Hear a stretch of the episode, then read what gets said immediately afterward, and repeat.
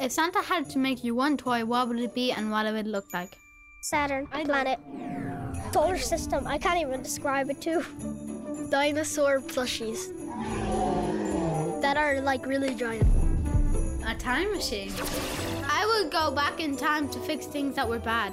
It would be probably a, a giant rainbow cat wrapped up in a burrito that you can take the burrito off to play with. A phone, when you can teleport and whatever you call, you can teleport wherever that country is or wherever that house is. A toy corgi that could do like a real dog can, like sit and eat. Uh, a tuxedo for a Lego one, so I can wear it or put it on a stand. I love to have an elf what talks and brings me presents. A real bunny. How could he make a real bunny? It's always easy. You just buy it. The Eskimo. There's a bunny elf?